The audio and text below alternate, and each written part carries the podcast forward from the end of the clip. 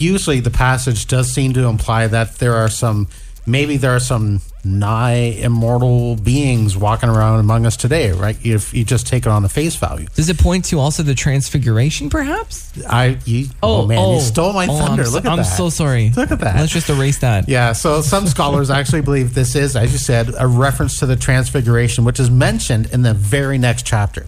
So basically, uh, these disciples not tasting death, you know, obviously not true because they were all martyred for their faith. But Peter, James, and John, they saw Jesus in his glorified body during the transfiguration. So saw the Son of Man in his kingdom form.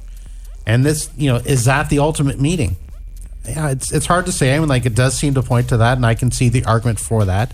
Um, you know, I, I kind of wonder if there maybe are some people that are perhaps, uh, you know, waiting to, you know, they're still here on the earth waiting for Jesus to return. I don't know. You know, nigh immortal beings that are waiting for Jesus to return before they die. It's hard to tell. These are why we search out scriptures, we why we do study and you know why we read commentaries and all this kind of thing because mm-hmm. we want to get the truth and is there an absolute truth to this? I mean like you know no one can actually say this is the absolute way that you need to know as to what's going on here.